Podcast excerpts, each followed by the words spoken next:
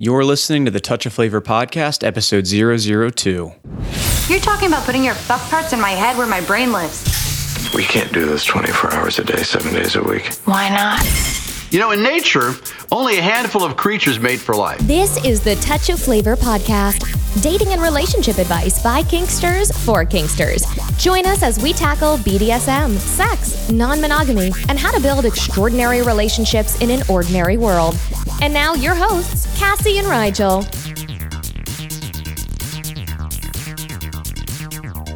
Hey, folks, welcome back to another episode of Touch of Flavor. On today's episode, we're going to be interviewing Charlie Glickman. I'll get to his official bio in a minute here when we start the episode, but he's a really awesome guy. And today, we're going to be discussing consent violations versus consent accidents. This is a really important topic. It's one not a lot of people are willing to talk about, but Charlie wrote a really awesome blog post on this topic a little while ago. And today we're going to be discussing uh, the difference between a consent violation and a consent accident. We're going to be talking about how to prevent consent accidents from happening, some steps you can take. We're also going to be talking about when a consent accident does occur, how you can try and, and make recompense and how you can try and move forward from that. Don't miss the speed round at the end of the episode. This is something that you're going to see us doing with all of our guests going forward. It's 10 questions in 60 seconds. It's just a lot of fun. We're going to mention a lot of resources and stuff in this show. Uh, to get a hold of those, you need to go to the show notes. You got to go to our website, a-touchofflavor.com forward slash 002 for the episode number. That's a-touchofflavor.com forward slash 002. Or you can just go type Charlie Glickman's name in the search box at a touchofflavor.com. All right, let's get started with the interview. Today, we're talking to Charlie Glickman, PhD. Charlie is a sex and relationship coach, a sexuality educator, a sexological body worker, and an internationally acclaimed speaker. He's been working in this field for over 25 years, and some of his areas of focus include sex and shame, sex positivity, queer issues, masculinity and gender, communities of erotic affiliation, and many sexual and relationship practices. Charlie is also the co author of The Ultimate Guide to Prostate Pleasure Erotic Exploration for Men and Their Partners. That is a mouthful. Uh, I'm going to refrain from making the obvious comment. so, um, so there's there's obviously a ton there. Um, and we were just talking before the recording started actually about how you do work with a ton of like professionals and uh, you know like teaching coaches and all that kind of thing. Is there anything that you'd like to fill in from your you know kind of your standard bio? Well, let's see. I've never really thought about that. Yes, I guess, which is that uh, for a long time, I was focused more on sex education, the more talk oriented approach. And the, the last few years, I've actually been doing more work around somatic sex education, uh, helping people not just get into their heads, but also into their bodies so that you can pay more attention to what you're feeling and what you want to ask for. And I have found it to make such a huge difference uh, in how people approach their sex lives. Well, I'm gonna I'm gonna kind of tell people the story of how we wound up talking about this uh, this topic. So, uh, couple years ago, I wound up in a scene with somebody, and during the scene, you know, we went through her limits and everything. It was a play partners of ours. My uh, Cassie was involved as well, and, you know, we went through her limits, and pretty much one of the only things that she wanted was, you know, she said, I don't want any marks on my face. I've got to go home to my family. I've got to go home to my kids. And she wanted like this really rough takedowny scene. And so we did the scene, and during the scene, I flipped her the wrong way, and, you know, she rapped her head against the floor and wound up with a mark, which was exactly what she didn't want. And so, you know, the scene got done, and, you know, I went and I apologized to her. I said, I'm sorry. You know, I know you didn't want that. I didn't mean for that to happen. You know, I feel really bad about it. And, you know, she sat down with her. She's like, you know, kink is a contact sport. And when i go into a scene i realize that it's a possibility you know that something might go wrong. And i know you didn't mean for that to happen which i thought was a really cool conversation because if i'd been playing with somebody else it could have gone a completely different way. Um, so out of that whole conversation i wound up putting together you know f- based on some of my conversation with her a flow chart on uh, kind of how to evaluate a scene gone wrong, how I do it personally. And you later on, on a completely unrelated thing, wrote this really cool blog post on your website about consent violations and consent accidents. And somehow that flowchart wound up making its way into your blog post. And that's kind of how we wound up connecting on this issue. I, that's awesome. You're right. Now that you say this, I remember all of that. I'm, I'm trying to remember how I saw the flowchart in the first place. And I want to say that I ran across it on Tumblr, but I could be wrong about that. It's been a little while. It started to kind of like uh, spread. It was it was interesting because originally Rigel just posted it, and it was more of just like a whoever sees it kind of thing, and it just sort of started spreading everywhere. So Yeah, it was like and it was like a year after I did it. Yeah. So I think Jay Wiseman might have shared and it kind of popped off after that. That might have been it. It's funny how the internet works like that, and you just never know. You just never know. Yeah, and and you know this is a topic that has come up uh, in mm, both my work and my personal life, you know, in a lot of different ways, um, because there's there's a way in which uh, you know, I, I, think the BDSM community has done amazing work in changing the language that we have around consent. But I do think that in some ways it's often presented as a nice, easy, neat, did you say yes? Did you say no? That's all there is to it. And there's a lot more nuance. And I really liked how the flowchart unpacked some of that nuance. So what like what wound up leading you to write that article? You know, it's it's a few different things. Um, like I said at the beginning of the piece, uh, I was in a discussion group uh, here in Seattle, and somebody just uh, used the word consent accidents because they were trying to articulate something about an experience they had where uh, actually, as I recall, what happened was there was some ambiguity in their communication. They had said something that meant A, and their partner thought it meant B. And so everyone was in good faith, thinking that everything was just fine. And then it turned out not to be okay afterwards. Um, and so they were trying to unpack that. And the more I started talking about this topic, the more stories I heard from people who had been on either side, or in some cases, both sides of that at different times. And I think when it comes to how we move forward, um, you know, on the one hand, I believe that intentions don't matter in the sense that, you know, my intentions don't matter if I do something that hurts you you know, I still did something that hurt you. My intentions don't take away that hurt.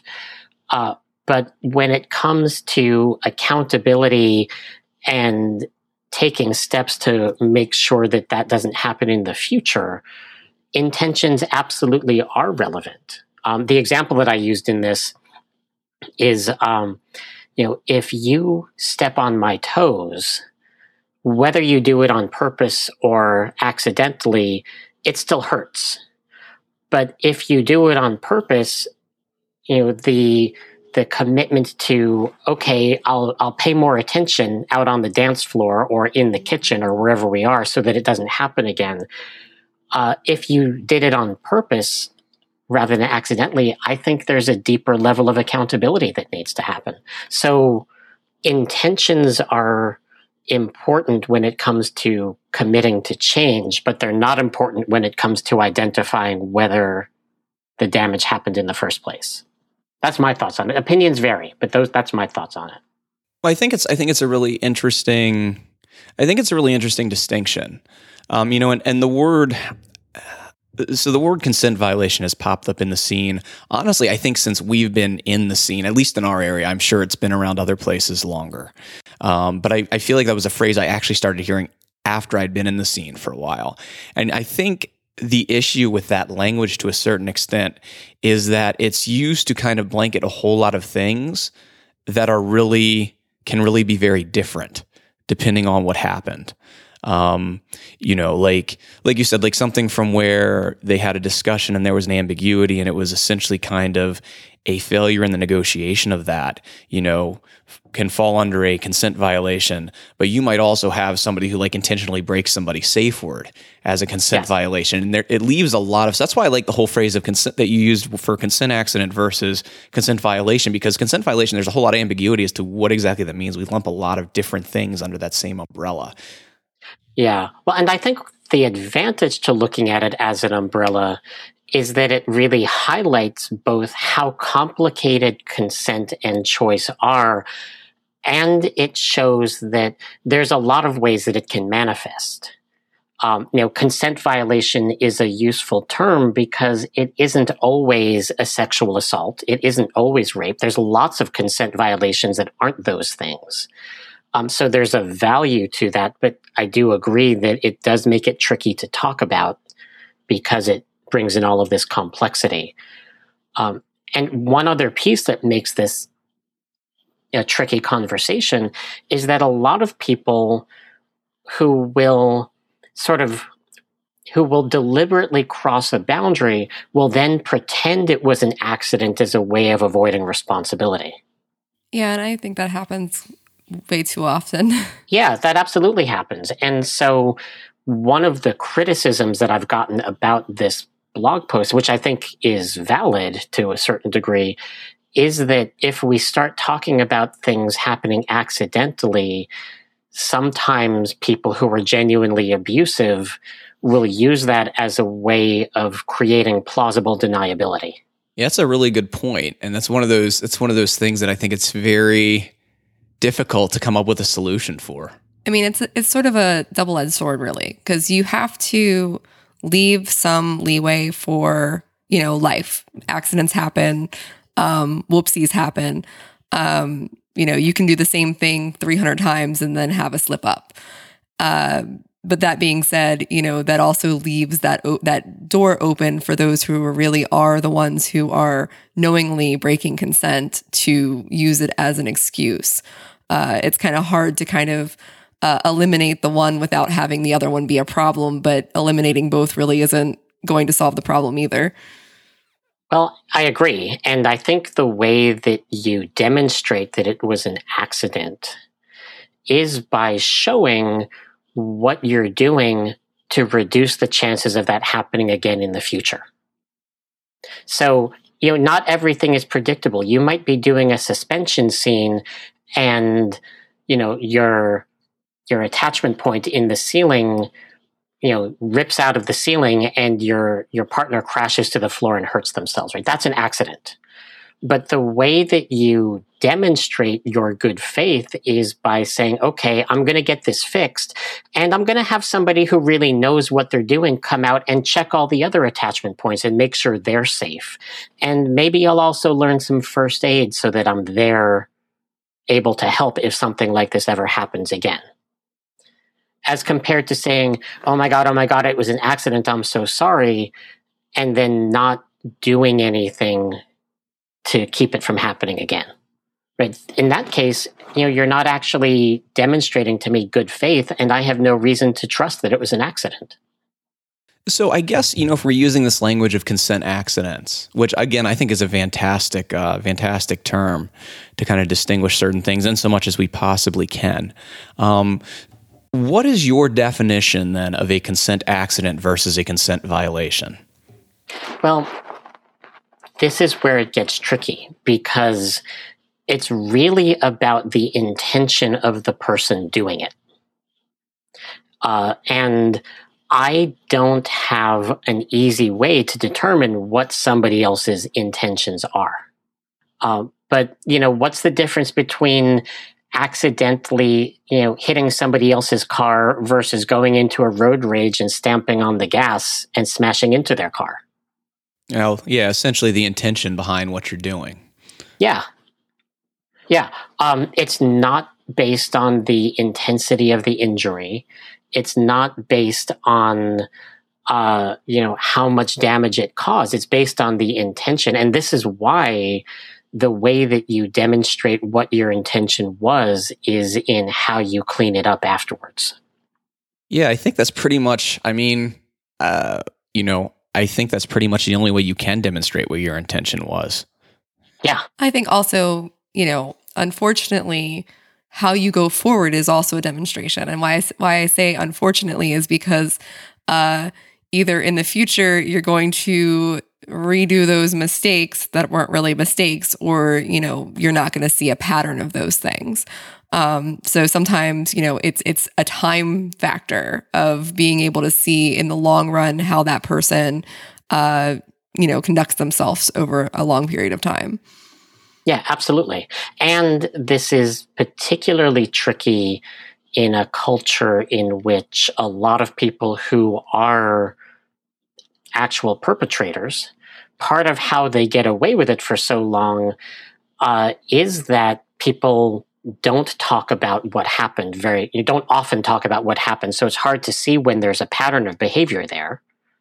Um, and uh, you're also dealing with a situation where a lot of people uh, people of all genders and particularly cisgender women are carrying such well women of all genders, actually, not just cisgender women, but are carrying so many wounds and traumas around this that it then becomes very difficult to say to somebody, you know, I need you to take this on faith. Because there's no reason for them to. You're talking about them them taking on faith that it was actually an accident. What happened? Well, if if somebody yes, yes, if somebody has been hurt several times or is a survivor of sexual assault or has had partners you know, deliberately manipulate and, you know, violate their consent. Why should they assume good intentions when a new partner comes along? So that's that's sort of the the the reality of the situation. So it makes it very difficult to then say to somebody, "Hey, this was an accident. I'm really sorry." Because you know, why would they? Why would they have any reason to trust that? When you're talking, and when you're talking about, you know, we're talking about the intention you know, being the difference between an accident and a violation, which is true. Um, you know, and I think there's also a factor there that you talked about a little earlier, which is, you know, not related to the attention, not related whether to it was an accident, but is this person, well, I think two things. A, are they willing to do what they need to do to uh, kind of help make the person whole again? You know, that they hurt in whatever way, you know, emotionally or physically in this this this incident. And the second thing is, you know, are they willing to learn to keep it from happening again? You know, because neither of those things are necessarily related to whether it was an accident, but they do certainly relate to whether this is anybody, you know, that you would want to play with in the future. Yeah, exactly. I so not that I think everybody has to have this perspective, but my personal perspective is that uh, for most things, I'm willing to give people, you know, a uh, a pass on something when it happens for the first time, as long as I see that they are doing their best to get over the learning curve. And I completely agree. I've been in situations where I've, you know, seen in my community where, you know, someone, uh, an example was, uh, you know, they took somebody open with a cane. And, you know, their their whole thing was is it was a mistake. They didn't mean to do it. Um, and they were offered to go to classes and even a fellow top was like, you know, I'm willing to work with you one on one and they never did it. So um, you know, it sort of makes you wonder how much, you know, their intent was to not have that happen when they weren't willing to actually educate themselves in a way to fix the problem later down the line. Exactly. And even if they had no deliberate intention of doing it, the, yeah, the, the fact that they're not working to change their behavior in the future, at the very least, it, it makes them not trustworthy. Absolutely. Yeah. I completely agree with you on that. yeah. Yeah. So um, yeah, so this was why I wrote this piece, and and another reason why I wrote this piece is that um, a lot of people also struggle with going into compliance. Uh, you know, compliance is when you go along with something because you think the other person wants it, even though you're not a full 100% yes to it. So compliance could be anything from well, I don't really feel like going out for Chinese food tonight, but you really want to go, so I'm just going to go along with it. You're talking about on the part of the bottom or the top or both? Well, well, everybody, anybody can go into compliance. Um, the the challenge with compliance is that uh, when we go there, we can feel afterwards as if our boundaries were crossed because they were. The difficulty is that it's not the other person who crossed the boundaries, it's us ourselves. So for example, if if you and I are doing a scene and you're flogging me and I don't actually like flogging, but I didn't tell you that I didn't like flogging. And you said, okay, I really, I would really like to flog you today, Charlie. Is that something you're up for? And I said, oh, okay. Right. And I'm going into compliance. I can come out of that situation feeling violated, but the person who crossed my boundaries was me. And this is a piece that's very tricky to talk about because it's so easy for that to sound victim blaming. And uh, you know that's that's that's an unfortunate thing because I've been working with individuals and couples around their sexuality for years, and it's uh, it's startling how many times I've heard people holding anger and resentment at their partner who didn't even know that they were doing something that wasn't wanted. Yeah, and the you know, there's definitely that walking that line of of, you know, victim blaming. And um it becomes a very big concern because we absolutely don't want to shame a victim. Um, you know, like that's not something that anybody ever wants to do. Um, but there does have to be a, a, a little bit of personal accountability on things too. Um, one of the aspects of consent is, you know, when you're expressing what your limits are, what your wants are, what your needs are, is, you know, you are telling the other person that you are engaging in activities with that I know myself well enough to be able to tell you what it is that I need, want, or can't do.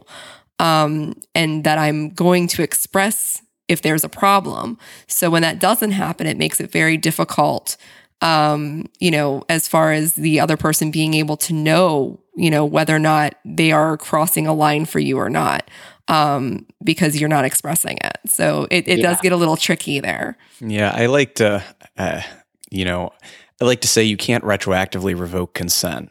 You know, like the thing is you can, you can certainly, agree to something and then have a horrible experience later, and it can definitely affect you on a deeply emotional level. Um, but at the same time, if you consent to something and you don't unconsent to it, you've still consented to it is the unfortunate, you know, is, is kind of the, the unfortunate kick to it. And, you know, there, there are situations where, and I've seen what you're talking about where, you know, there's a scene that's negotiated and the top and the bottom go into it. And, mid scene, the bottom decides that something they negotiated is not working out for them, but they don't inform the top. And then at the end of the scene, they feel they feel very violated. But the top had yeah. no idea they were doing anything wrong. Yeah. And part of where compliance comes from, uh, this is something else that I learned from Betty Martin. Um, everybody in the world has learned that there are times when you don't get to say no to touch.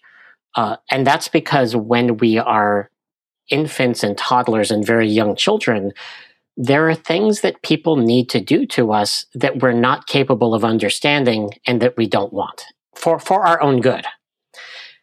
And then, of course, many of us, I would say most of us, learn additional lessons in this. You know, the difference between go give grandma a kiss versus would you like to give grandma a kiss? and sexual assault and groping and harassment. And those all have a different weight based on gender. But even somebody who's never had anything like that happen, at a core level, we still all know that there are times when we don't get to say no to touch. And, and, and this is something that takes practice to overcome. Uh, and so you know, nobody is born knowing how to stop a scene halfway through and say, "Hey, wait a minute, something's different." You know, nobody has learned, or you know, nobody automatically knows how to tell a partner, uh, you know, "Ow, that actually is kind of uncomfortable. Can we change it up a bit?" The, you know, these are skills that we have to be taught, and very few of us ever learn them. Yeah, and I think this goes a lot for women of all yeah. types, um, because we are taught like from a very young age, you know, you are supposed to be proper, you're supposed to be giving, you're supposed to be caring and nurturing, and you're supposed to serve. You know, women are taught to be, you know, the nurturers and the ones who serve and and care. So um, when it comes time for us to say no, it can, it really can be a very difficult thing for us to do. Absolutely, yeah, and and it can be uh, difficult for different reasons for a lot of men because a lot of men so not to take away from what you just said because that's absolutely true. And one of the ways that this shows up for folks socialized as boys and men is we get taught you're always supposed to want to have sex. So if my partner comes to me and says hey do you want to make out? Do you want to have sex tonight? I might say yes because saying no challenges my self image as a man. When I think on top of, of the gender things that you guys are talking about, there's also speaking as somebody who plays quite a bit from the bottom as well as the top. Um, you know, I think there's also some things that surround that when you're talking about um, BDSM. You know, for example, uh, if you're in a power exchange relationship with somebody, I mean, you know, you may very well have the right to end that, but you may not want to. You may not want to disappoint the person. You may not even be in a power exchange situation. You may not want to disappoint the top. And then, especially, you know, if you're in a, a very public space and you've got people watching and you've got a crowd, maybe it was like, you know, some of these scenes kind of turn into attractions of their own kind. You know, you can be under a lot of pressure not to end something just for the sake of embarrassment. Yeah, performance anxiety you know, or, or having anxiety about the performance, like who's watching you, what's the judgment there? That that's more what I meant by that. It, yeah, and and so you're right, Cassie. I mean, there's absolutely ways that this impacts, uh, you know, folks socialized as girls and women differently. There's gendered trends for sure, and uh, compliance is not limited. Compliance itself is not limited to any gender. The way that it comes out is deeply informed by gender. So I want to talk a bit about um, uh, moving past consent accidents, kind of resolving them. But before we do that, um, I'd like to ask you: Is there any advice that you have on how to uh, overcome that tendency towards compliance? Because I feel like that's kind of a separate issue. That's more on the the receiving end or the bottom end. Not all the time, I think, but for the most part, in the situation we're talking about. Um, and is there any advice that you have kind of to uh, kind of try and overcome that tendency that we all have kind of socially towards compliance in these kinds of yeah. situations? Yeah, one thing I can really recommend, and this is uh, it's a free resource. Um, one of my teachers, Betty Martin, if you go to her website, bettymartin.org slash videos, uh, she's got a, a series of videos from one of her workshops. Uh, the workshop is called The Wheel of Consent. It helps because these are somatic practices that can help you unpack what your relationship to compliance and consent is. Um, you know, an, another piece of it, uh, something that I learned through cuddle parties, is if you're not a hell yes, the answer is no. And so, what I mean by that is if I come up to you and say, you know, hey, Rigel, do you want to go get a beer? Right? If your answer isn't hell yes, make it a no. Right? Uh, and and I recognize that in real life we sometimes go along with things that we're not a hell yes to. But like practice for a week saying no to things that you're not a hell yes to. And, and I'm not suggesting you do this at work because your boss is not going to be happy about that one. There, there, there's a whole conversation to be had about power and money. Um, but when you're having sex or doing a scene with someone, if they say to you, uh, do you like spanking? Do you like bondage? Do you like play piercing? Right? If your answer is anything other than hell yes, then make your answer no and and see what that does to your experience. I think we'll we'll link to that. It's funny every time you say the wheel of consent, Cassie's over here nodding her head. Yes, it's actually something I'm not familiar with, but she apparently likes it a lot. Yeah, I've I've actually referred to it quite often in a couple of my classes. Um, oh, awesome! Have you done the three minute game? Yes. Yeah, so you get it. It's a it's a beautifully simple experience that is profound. Yeah, the first Um, time I came in contact with it was actually through Reed. Um, Oh, of course it was. yeah, yeah. So, um, yeah, I, I think that it's just a really, really good um, bit of information and insight into your own self while going through it. So, Is this the game where you? no, oh, it's not that one. You're getting the other one confused. I'm getting confused. so, so, so those are two pieces, and and one third piece. Um, there's a practice that I learned through sexological bodywork that I think also applies to kink, which is called pleasure mapping. Uh, pleasure mapping is a way of finding out how to describe what you want so that you can tell your partner. Uh, because if you don't know how to describe it, all you can do is say, do that thing you did that time. So imagine that you are doing a pleasure mapping spanking scene. Well, so you could start by spanking different parts of your partner's butt, and they could be in different positions and flat on the bed and standing bent over and elbows and knees. Um, you could try different toys. You could try different hand shapes, all of these different variables. And on a scale of one to 10, if 10 is, oh my God, don't stop, I think I love you, and one is, this is boring, let's put on Netflix. Um, anytime you hit a seven or above on the scale, tell your partner, tell your top or your partner, and then have them describe what they're doing so that you understand that, oh, I really like being spanked on my butt cheek, but not on my thighs. Or I like being spanked first soft and light, but when it gets further on, I like being punched in the butt. Or I like being spanked if I'm bent over, but I don't like it over the knee. Uh, and once you've done the mapping, then you've got the language to negotiate better. Then you can say to a prospective partner, yeah, I need to start off slow with spanking, but once I get going, I really like it, but not over the knee. So maybe I can bend over the hood of your car instead. Okay. Do you have uh, like a good resource on pleasure mapping that we could attach to these show notes for people to take a look at? There isn't, unfortunately. I should Ah. write something. You should. I should write something we will down. totally Um, link it in these notes. I'll, I'll have to add that to my queue. But one last thing I want to say about pleasure mapping is that the goal of that experience is not to have an orgasm, although it might happen. The goal of that experience is to get the data for next time. Uh, so, you know, as one of my teachers says, an experiment is only a failure if you don't learn anything from it. So if you go into a pleasure mapping scene and have a huge orgasm, but you don't know how to tell your partner what it is that led to that orgasm, that's not actually a successful scene. You've had a good time, but you haven't learned anything. Yeah. Well, I'll throw one more thing into this mix of exercises that you can potentially do. So, we teach a negotiation and consent class um, that's more aimed towards BDSM. But part of it, this is another thing I think you got from Reid, Yeah. is a part of the class is you know turning to your partner, have them ask you to do something, and practice telling them no. Like you know what's what's the phrasing for it? What's the phrasing? Well, it's um, you know asking the person, them telling you no, and then saying thank you for taking care of yourself um, once they tell you no.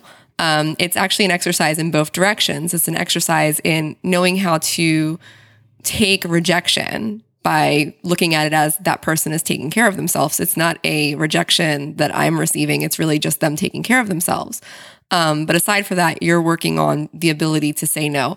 Um, so a lot of times in that class, one of the things I'll say is, even if the person asks you something that you really, really want right now, just say no. It's just for it's just for practice.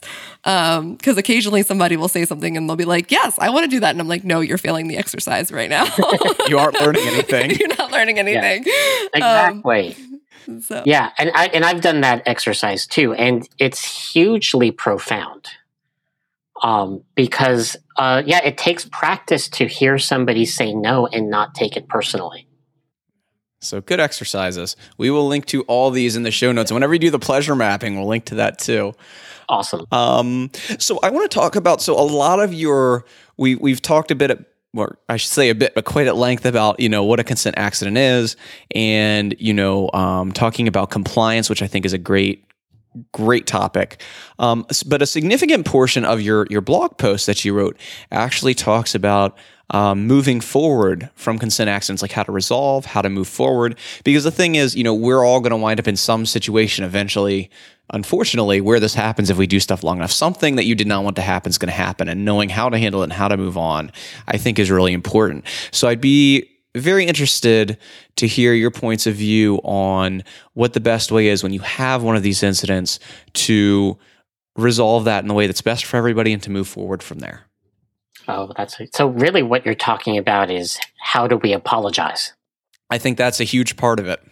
Yeah, and the, you know, apologies are are complicated. There's a lot more steps to them than people realize, I, and unfortunately, uh, many of us learned either ineffective models of apologizing or we never actually learned how to do it in a way that is genuine.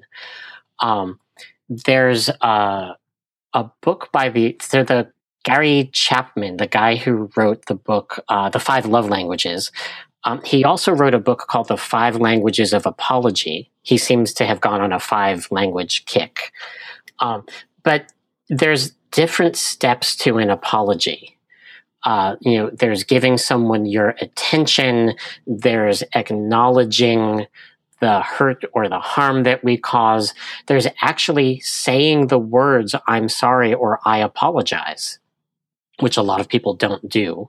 Um, there's all of, and there's, there's all of these different steps. Uh, there's asking what the person needs in terms of amends. Um, so in, in the post that I wrote where I include your, uh, flowchart, that's part of what I talk about is, uh, you know, thank you for telling me right? That's the first step. Thanks for letting me know. Um, I'm sorry that this happened. I'm sorry that uh, I didn't hear what you were saying, or I'm sorry that uh, I misunderstood, or that you didn't feel comfortable telling me. Um, I see that it hurt you. Whether or not it was intentional, I see that it hurt you, and I apologize for doing it.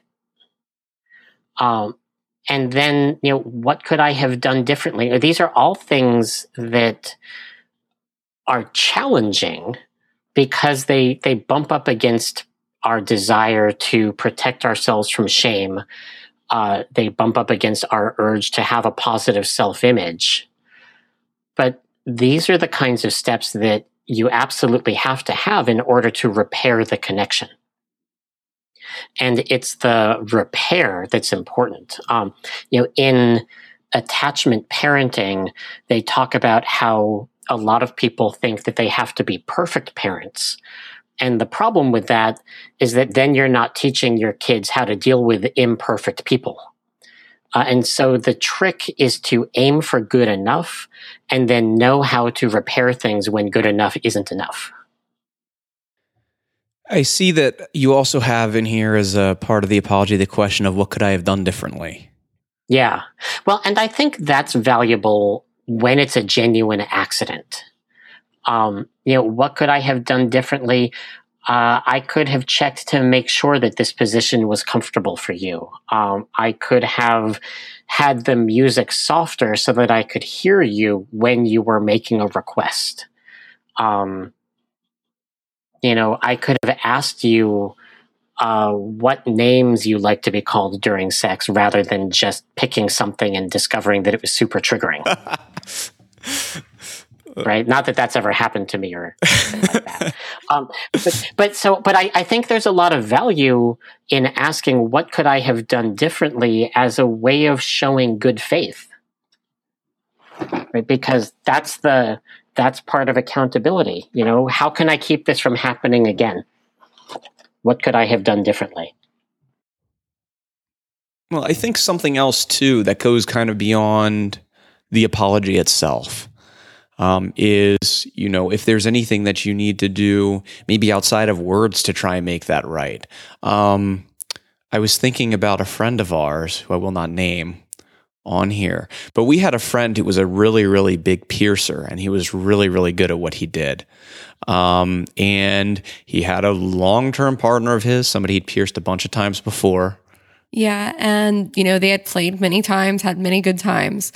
Um, and they did a, a hook suspension, um, a hook pull. And uh, at the time, they did not know that she had a skin condition. And I don't remember what it's called, but it causes you to scar very easily. Um, and uh, they did the hook suspension. And, um, you know, she had a ball doing it. But uh, afterwards, it actually caused some very significant damage, um, which was very costly, and she didn't have the insurance for it. So even though it wasn't something that he did intentionally, even though it was something that they both agreed on, both had very, you know, a, a ton of knowledge on that particular subject matter with doing it together. Um, he actually stood up and paid the medical bill for it um, because he realized that that was in in one way a way that he could make that particular thing up to her. Um, and also, he's just an awesome guy, and it was nice of him to do. nice. Nice. Yeah. And so what you're saying there is that that's what he felt he needed to do to be in integrity with his values. Yeah. Yeah. And, you know, and, and it would be an interesting question of like an alternate universe where the same situation happened, but maybe he didn't have the money to pay for that. Like, like what do you do in those situations? Um, it's it's not an easy thing to answer and i think this is what makes this such a challenging conversation because everybody has opinions I, I completely agree with you. I think it's, you know, it goes back to what you said, which is what you need to feel that you're in integrity.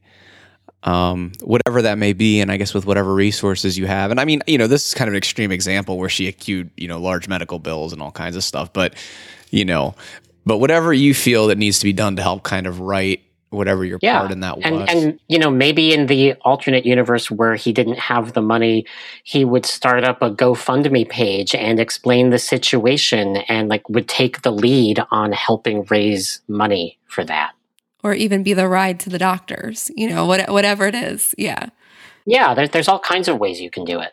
So I think I think you know, kind of talking, you know, from what we've talked about so far, you know, essentially the apology obviously being a very important part of it and the uh you know doing what you feel that you need to to help make that situation right. And then also as we've talked about taking steps to prevent that from happening again in another situation. Yeah. Yeah exactly. And you know like they say you know experience what was it? Wisdom comes from experience and experience comes from making mistakes. So how are you going to learn from this for the future so I'm gonna kind of veer to something that I think is on this topic, but that you didn't really talk about so much in your blog post. And I'd be curious as to any tips you have to try and pre- prevent these consent accidents from happening in the first place. Obviously, that's not always possible. Sometimes life just happens. But I'd be curious as to any tips that you might have to help prevent those.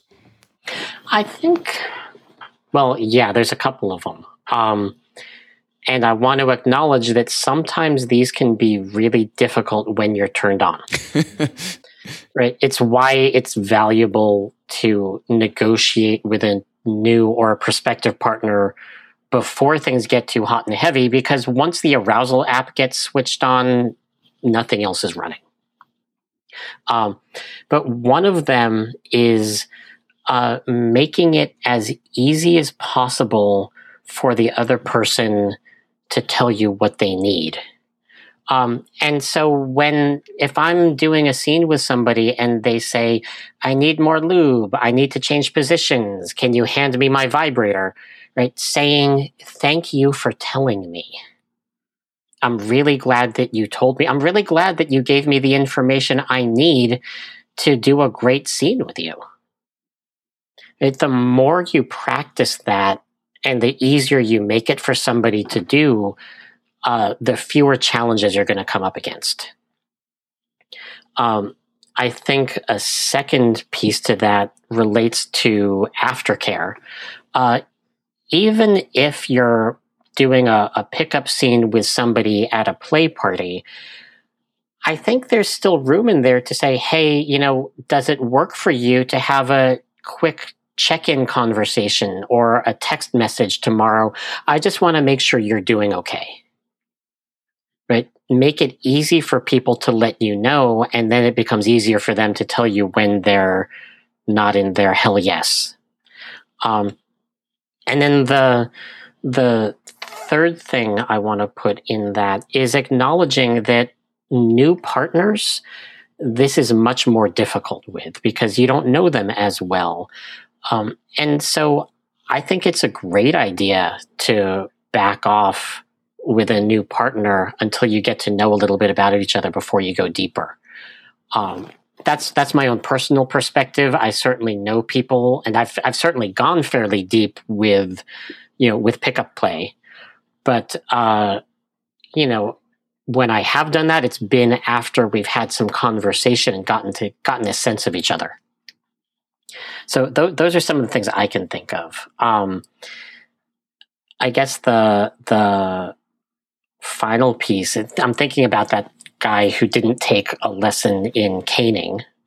Um, you know, these are skills, and no matter how skilled and experienced you are, there's always more to learn, and you can always use another refresher course. You know, so even if you think you're amazing at caning or bondage or piercing, take an intro workshop again and and keep an eye open for some of those basic things that maybe you don't bother doing, but that you could start including in your fun. And I, I agree with all of those. And I think, you know, as far as the aftercare part is really important, we, you know, when we teach negotiation, we teach that as part of the negotiation. Like you have to know somebody's aftercare requirements. They're different for everybody. And what we usually recommend is general rule. Obviously, different things work for different people, but whenever we do a, a heavy scene with somebody who we're not in regular like contact with, like it's not somebody we see every day, we usually check in, you know, immediately afterwards, and then a day, and then a week to see where they're at. You know, especially if it's a particularly heavy scene. And if it's a very, very, very heavy scene, I even reach back out like a couple weeks later just to make sure everything's still still all good. Because um, sometimes those kind of scenes, especially when you're doing something that's like um, you know, a consensual non-consent type of scene, they can bring up a lot of emotions and a lot of things that you did not know that you were going to have at the time that you were doing things, and you might not experience those things for a extended period of time. Um, so aftercare is really important. I also want to say that I totally agree with the like going back and doing classes. Um, anybody who knows me knows that I'm a huge flogger snob. Like I am one of those people that well, I, I, walk into a dungeon space and I see people flogging, and I have to walk back out of that particular space because I cannot see stand to see how bad they are flogging somebody. um, I, I know I am. I think everybody should be a snob about something, and and flogging is mine. Uh, but that being said, I still, you know, when I'm at conferences or camp events or things like that, I'll catch a flogging class um, just to see if there's something new I can learn or a different technique um, because I think that, you know, the best tops, the best teachers, the best people are the ones who are always willing to learn more. Um, and the reason why I added people at the end is because it's not just tops. You know, as a bottom, there's many things that you can learn as well. Um, as far as, you know, how to make things go down in a much more pleasant and positive way. So, yeah. And people forget that. They think that the top is the only one who's got input about that, but it really is everybody. Uh, and one last thing, just because you mentioned having a really big scene, um, uh, a term that I got from uh, from some of my teachers, Celeste and Danielle, uh, might be relevant here. Uh, they refer to it as a shame over. It's like a hangover, but emotional. Um, and it's similar to top drop or con drop, where you've had this big expansion, maybe a big catharsis, but a, a big expansion of your energy. And then your body is going to contract a little bit afterwards just to come back to, you know, its balance point. But that natural contraction can feel tender. It can, it's a shame over. Um, you might be emotionally tender. You might be a little more emotionally reactive. You might feel a little introverted. Um, shame overs, you know, they're a little like hangovers, like I said. They're a little bit like uh, being sore the day after you work out at the gym or go on a really long hike. Um, and so navigating a shame over means recognizing, hey, I'm having these feelings that it might not be because anybody did anything wrong. Um, and so for me, part of aftercare is just checking in, you know, not just how is your body feeling today, but also how is your heart feeling today? you know, how are you doing after this big scene we did yesterday? And is there anything that I can do to uh, to make things feel a little bit less tender? So um, there's a another post on my blog called "Dealing with the Shame Over" that is all about that because it, it happens. We will put that in the show notes as well. We've got quite a list of resources. Yeah, which is can, awesome. can you tell I geek out about this a lot? Hey, it's Oh, fantastic. this is this is a topic that you know we discuss all the time. It's very very important, and um, you know, and and talking about sort of your your shame over sort of thing. Um, I find it important also to you know in the beginning of a scene or before a scene when you're negotiating, asking that person if there's anything that you know makes them feel good, makes them feel good about themselves they might want to hear later um, you know, being be, whether it's you know you're a good girl or you know you're pretty, um, because some of the things that we do are you know very intense. They can be anything from degradation to, um, you know, I mean, just ripping someone apart. You know, like so the the bringing them back. You know, whether it's you know a day later, the same day, or a week later, reminding them, you know, you are a good person, you are beautiful. Um, those sort of things can be very helpful too because it can kind of give you that flip flop when you're going back through that of feeling shameful about what you enjoyed or what you did. Um, because you know that that is that internal struggle of trying to figure out whether or not it was okay even though it really was just because of you know what societal views of it is. Yeah, or whatever. I mean, you can have uh, an amazing time going on that hike and feel sore the next day and not be able to get up off the couch and still not regret having gone on the hike. Okay, so we've we've talked about moving forward from consent accidents. We've talked about preventing them. Um, you know, if if something does happen, as it's bound to, you know, we've talked about how uh, you know how how the different parties can kind of approach that. But what are like some support or resources you think are available for people when this does happen? Ooh, that's a good question. Well, I'm a big fan of the different there's, a lot of different versions of it but things like nonviolent communication or powerful non-defensive communication uh, you know basically learning how to talk about charged topics in a way that is safe. Um, and that might be something you can learn from a book. That might be a workshop. That might be working with a coach or a therapist. Um, you know it depends on your your needs and your learning style. Um, learning how to tolerate the discomfort. And, and what I mean by that is if you come to me and say, Hey, you know, we did this thing and I'm not feeling okay with that. For me, that might trigger anxiety, fear, guilt, shame, worry, you know, all kinds of things, self judgment. Um, so learning how to tolerate that, and and in particular, shame resilience. Uh, I'm a big fan of Brene Brown's book. I thought it was just me. Uh, one of her earlier books. I think it's got a little bit more useful information in there. Um, but learning the tools so that uh, if you come to me and you tell me that something doesn't feel right, I can keep myself from going down the shame spiral. Um, so that's a really big one. And I think the the last piece is if you're finding yourself going around in circles and the conversation just doesn't seem to be getting anywhere, that's often because you found some interlocking triggers where you trigger me and then I trigger you and we go back and forth and back and forth. Um, that's a really good time to find a coach or a therapist uh, because you can't always see it from the inside. Sometimes you need an outside reflection to be able to figure out what to do. Um, and the earlier, the earlier you do that, the less difficult it's going to be. It it makes my job much easier if people come to me earlier in the process than when they're already on the verge of getting divorced. I completely agree. I have that happen a lot as as a coach. It's like I, I wish you guys would have come to me a little sooner. Um, Makes life so much easier. Yeah, because at that point, it's you know you're you're trying to go through you know it, it's it's already been catastrophic you know you're you're cl- trying to clean up the disaster not prevent it at that point so. it's like can i do a can i do a call tomorrow it's like uh, well i don't know if my relationship's going to last till tomorrow if i don't get on a call tonight yeah and if it's at that point um, probably the call tomorrow is not really going to fix it um, unfortunately yeah unfortunately and and a good way to tell if you need some support is if you're feeling resentment, um, resi- I think of resentment as crystallized anger. So if if I feel anger and I tell you and we talk about it and we move on, we're done, we're complete. But if it doesn't get completed, it crystallizes into resentment and resentment destroys relationships. It shuts down your sex drive.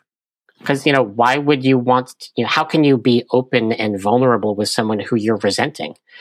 Um, so if you're finding that you're holding resentment uh, towards another person, that's a really good signal that it's a good time to get some outside support.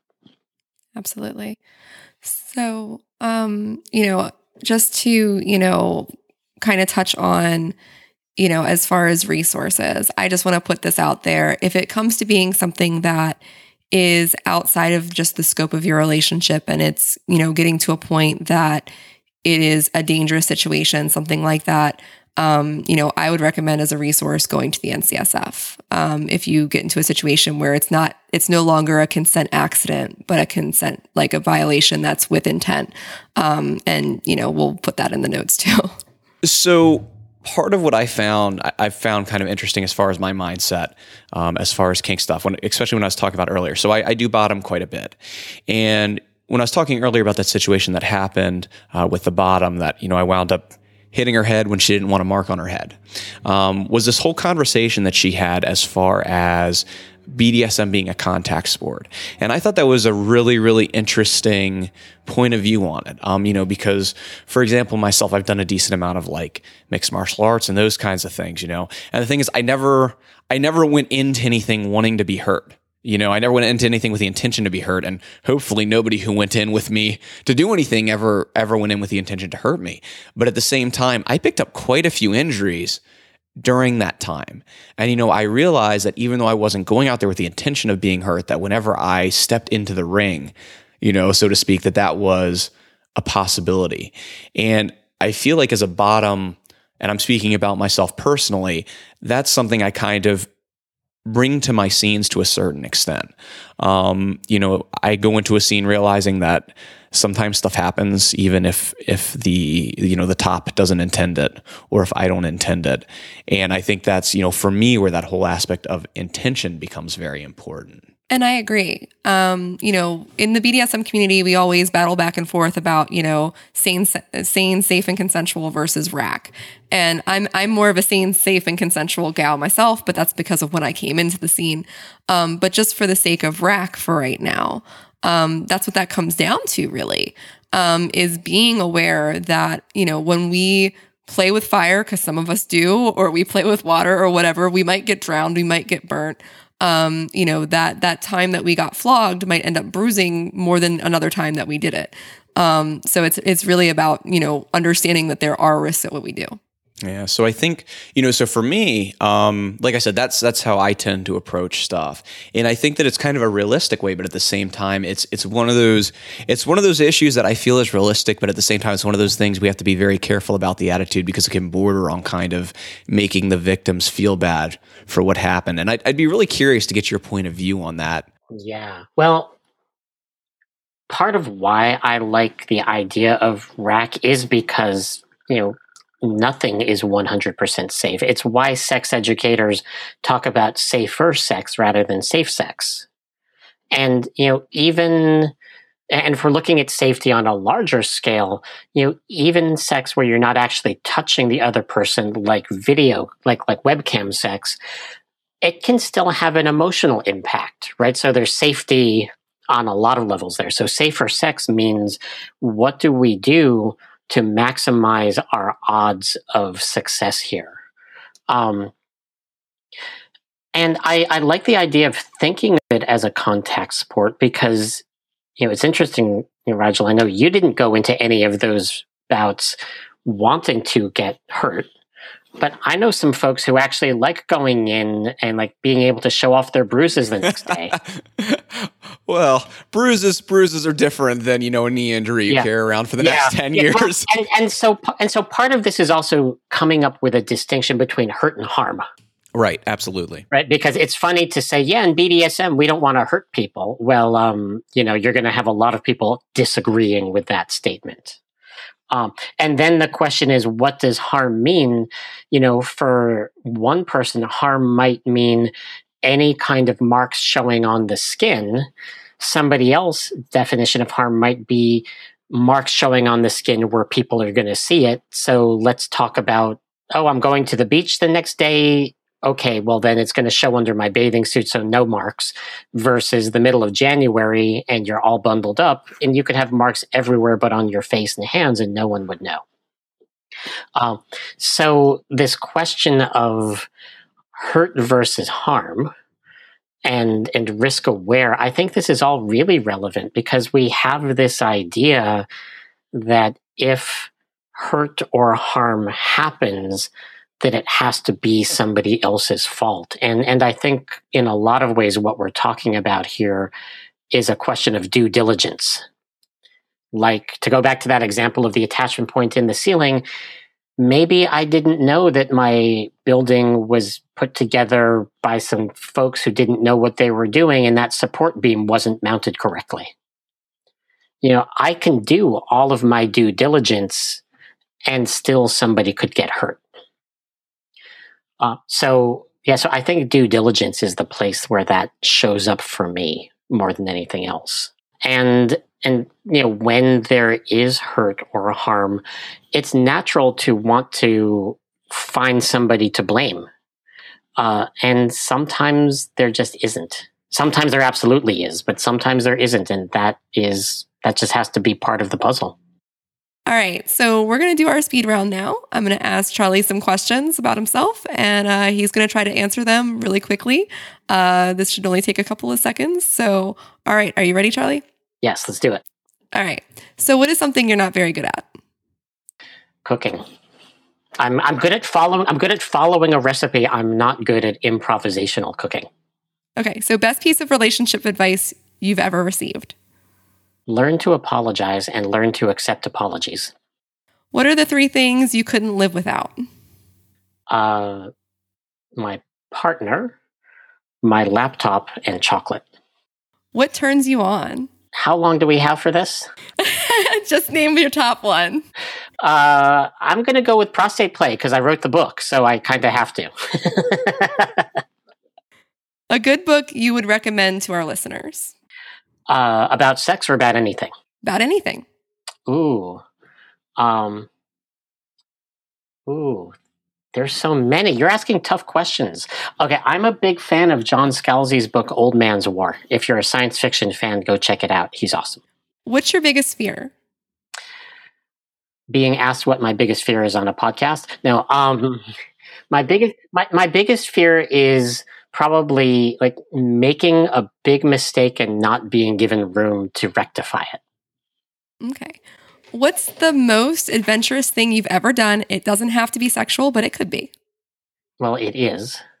Uh, for my birthday, about seven or eight years ago, I told my partner that I wanted to be at the center of a gangbang, and she invited a whole bunch of our friends over, and they all took turns, and it was awesome. It was for my birthday, so I, but it, but it was a scary, scary thing to do. So scary, happy birthday. Yeah, it was awesome. Just what I like. All right. Who is your movie star crush? Ooh. Um these days I'm gonna I, I don't know the actor's name. It's actually from a TV show. The guy who plays Lito Rodriguez on Sense8. I just have a crush on him, but I don't know who anything about him.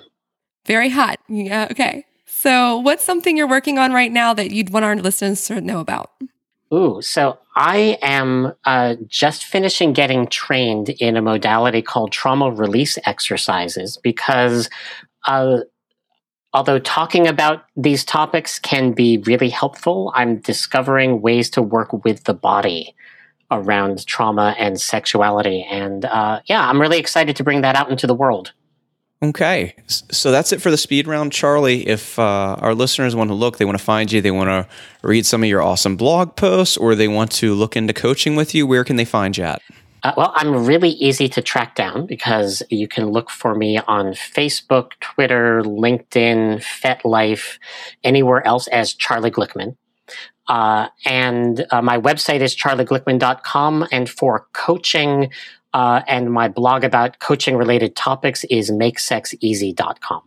And uh, I would love to hear from anybody who's interested in working with me. I offer a free 30 minute get acquainted call so we can make sure I'm the right fit for you. So don't hesitate to get in touch. All right. Thank you for joining us today, Charlie. It's been great talking to you. Yeah, thank you. It's been a pleasure. All right, everyone. Thanks for joining us today. I told you Charlie was awesome. We're going to have him out on the show again soon. There were just a ton of resources mentioned in this episode. Everything from uh, Charlie's original post to the Wheel of Consent videos to a bunch of books. So to find those, go to the show notes. It's a touchofflavor.com forward slash 002, or you can just go to the website and type Charlie's name in the search box. Everything's in there. All right. Again, thanks for joining us, and we'll see you the next time. Thanks for listening to the Touch of Flavor podcast, where we're building relationships outside of the box. Got a question about kink, power exchange, or open relationships that you've been holding on to for years? This is the place to ask it. Submit your question at a touchofflavor.com slash ask or leave us a voicemail at 833 ask TOF1.